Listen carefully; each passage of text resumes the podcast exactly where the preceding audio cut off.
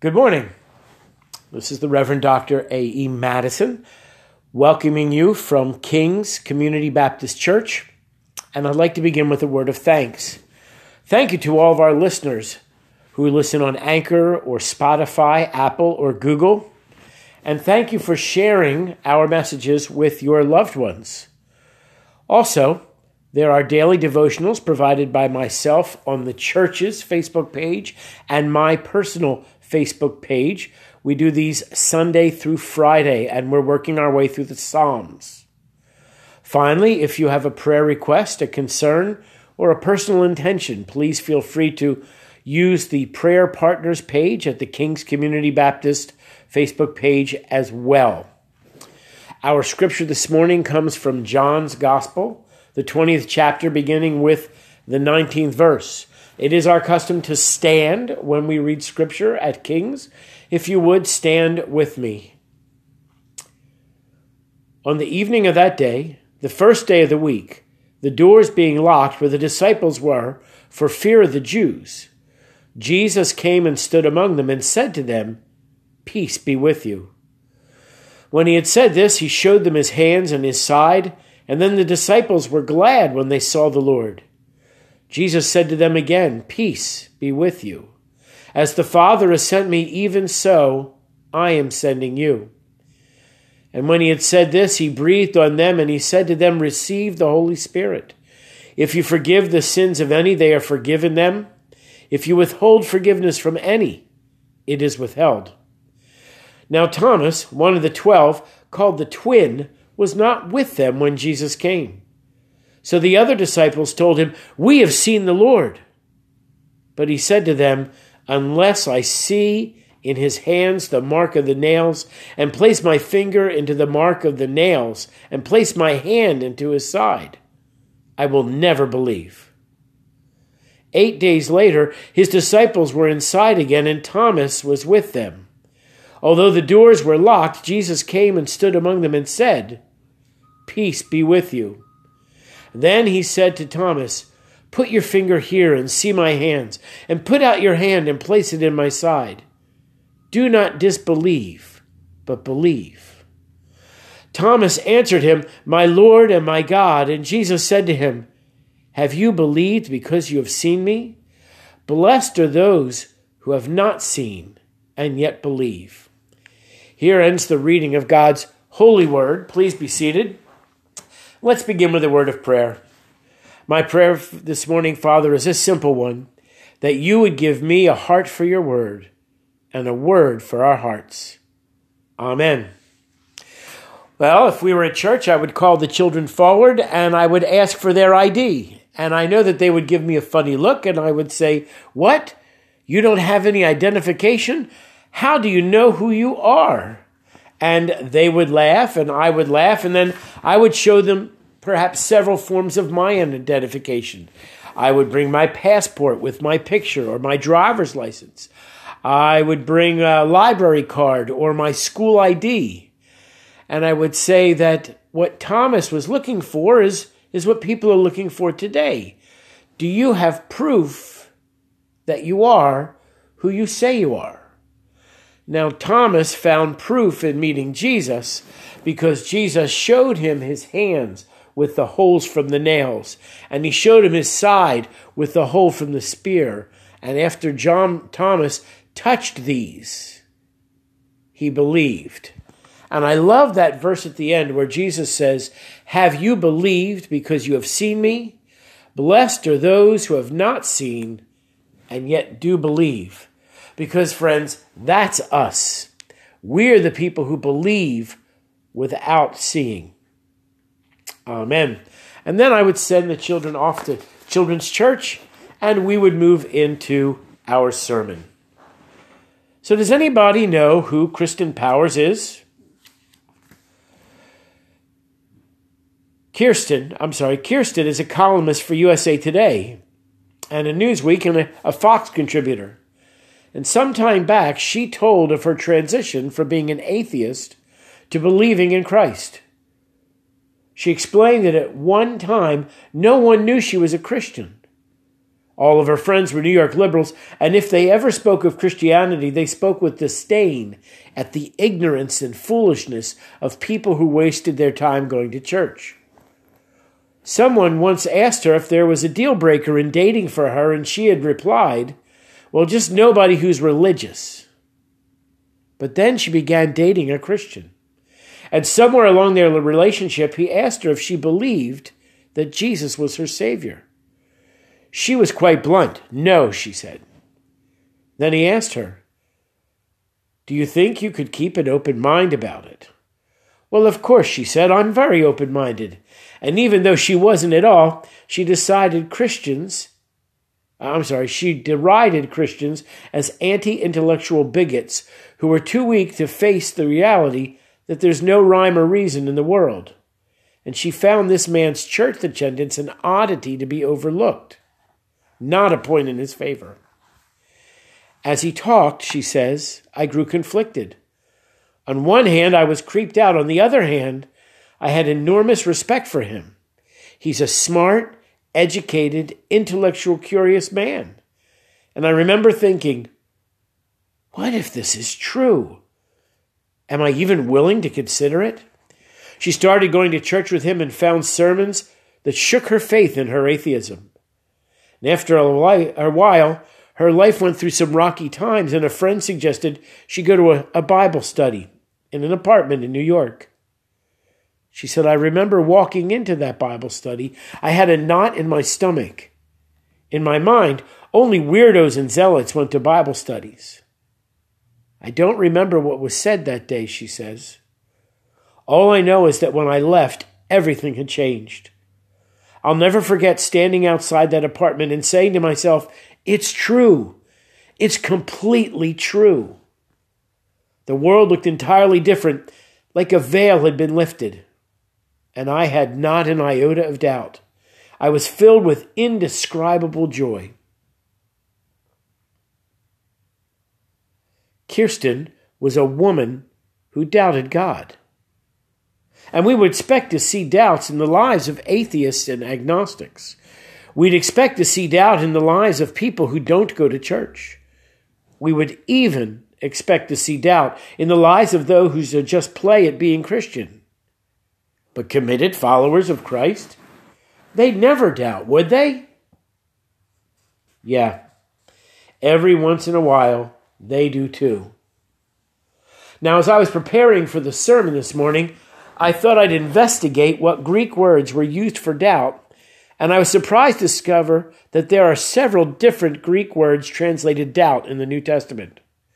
For example, there's the word diakrino, which means to hesitate. That's the word Jesus used when he said, If anyone says to this mountain, Go throw yourself into the sea, and does not doubt, hesitate, in their heart, but believes that they say will happen, it will be done for them. Sometimes when we doubt, we hesitate. It doesn't mean we don't believe, we just step back a moment. That's the word diakrino. Then there's the Greek word distazo, which means actually to doubt. And that's the word used when Peter walked on the water. Do you remember that story? Jesus came out walking on the water, and Peter asked if he could do the same. Sure, Jesus says, come on out. And Peter walks on the water. He almost gets to Jesus. And do you remember what happened? That's right. He began to feel the wind and see the waves, and he takes his eyes off Jesus and he begins to sink. He cries for help, and Jesus reaches down and pulls him out of the water. And when they get into the boat, Jesus asks him, Why did you doubt? Distazo, doubt. And then the word used in John 20 about Thomas is apistos. The Greek word pistos or pisteuon means faith. And the A at the beginning of the word means no. So literally, this word means no faith. It's the opposite of John 3:16 when the Bible says, Whosoever believeth in him, that's pisteuon, this is not believing in him. Thomas says, I will not, I choose not to believe. Now, this says to me from the Bible and the Greek that there are flavors of doubt. There's different kinds of doubt. There's the doubt when I want to pray for something, but I hesitate because it seems too bold and too outrageous. Whatever as I want seems to be too outlandish to bother God about. So I hesitate. Then there's the kind of doubt like Peter on the water. I suddenly feel overwhelmed by my circumstances, and I take my eyes off Jesus and find myself focusing more on the crashing waves around me. We shouldn't doubt like that, but we do. It's almost normal for us to hesitate once in a while or to become overwhelmed by our circumstances. But this apistos thing, this doubt that Thomas had, this is a different kind of doubt. It's the most dangerous form of doubt. The other flavors of doubt will slow us down in our faith or cripple us at crucial moments in life. But the kind of doubt, this apistos, no faith kind of doubt, that Thomas had, this kind of doubt will destroy us. This kind of doubt will cut us off from God. Paul warned Titus, To the pure, all things are pure, but to those who are computed and do not believe, apistos, nothing is pure. In fact, both their minds and consciences are corrupted. I want you to hear this. The Bible makes it very clear that belief is a choice. Now, Thomas had all the available information. He had traveled with Jesus, he had seen the miracles of Jesus, but this was rather a big order to understand, to believe that Jesus had actually come back from the dead. See, having all the information is sometimes not enough. Lee Iacocca, the creator of the Ford Mustang, once told a business associate, The trouble with you is that in college they taught you not to take any action until you have all the facts. Well, you've got 95% of them, but it's going to take you another six months to get 5%. And by the time you do, it will be out of date. Somewhere along the line in your life, you'll be faced with having to make a choice, and you'll not have all the information you'd like. But you still need to make a decision. If you always wait till you have all the information, you may never make a choice. Thomas had all kinds of information. He walked with Jesus for three years and had seen Christ heal hundreds of people by just touching them, feed thousands with just a small amount of food, and actually raise people from the dead. I heard Tony Campolo tell this story that he had just finished a lecture and a student stood up and said, Dr. Campolo, you seem like a reasonable man. How can you, with your sophistication, really believe in the Bible? Tony replied, It's easy. I've decided to.